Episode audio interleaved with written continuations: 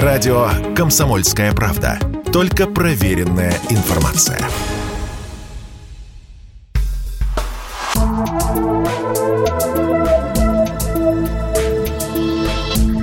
Просто космос.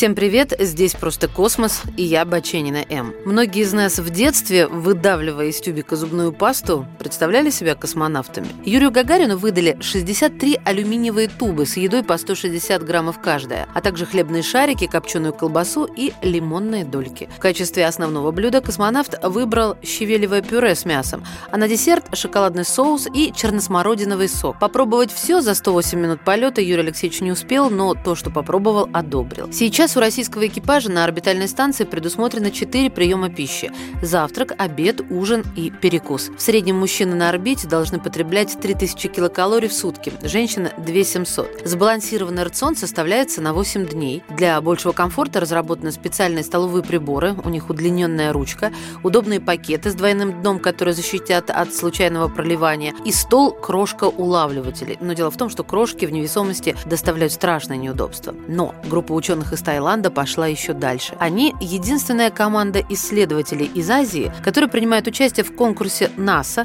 на разработку продуктов питания для долгосрочных пилотируемых космических полетов. Так вот, они объявили о своей готовности накормить астронавтов съедобными червями саго в Южном Таиланде, которых употребляют в пищу в Южном Таиланде и соседних странах. Черви саго – это чрезвычайно богатые белками и жирами личинки красного пальмового жука-долгоносика.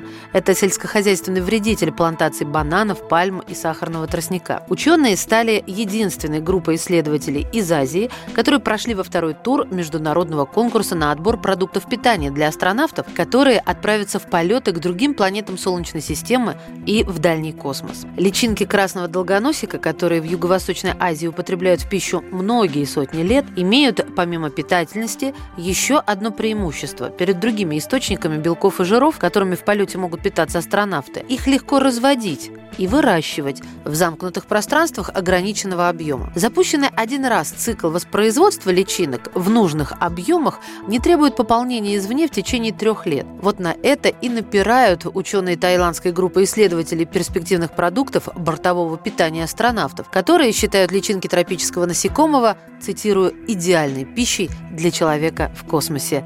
А вы тоже хотите теперь стать космонавтом? Просто космос.